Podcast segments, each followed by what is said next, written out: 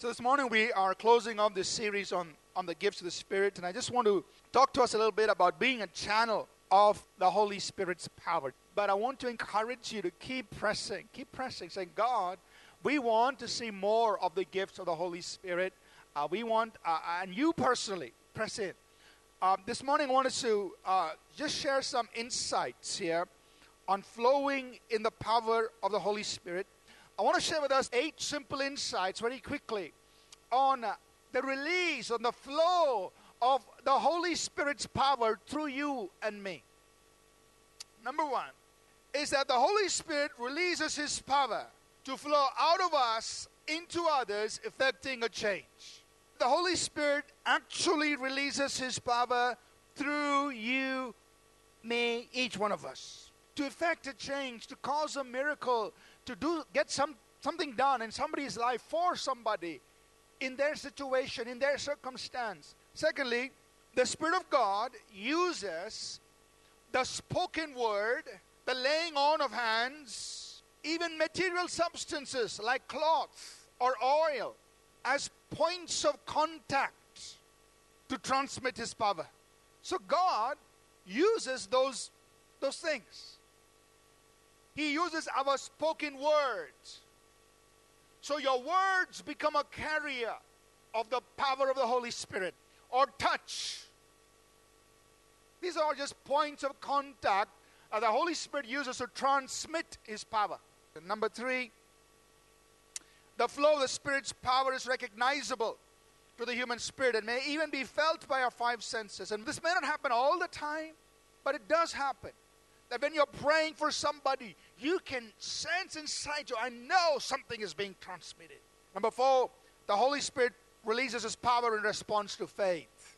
When we have faith, we believe, it causes the power of God to go into operation.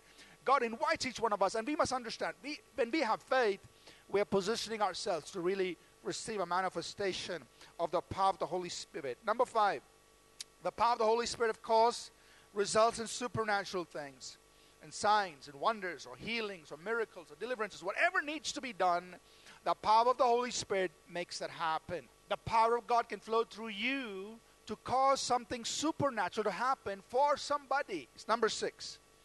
The Holy Spirit can envelop an entire space with His power.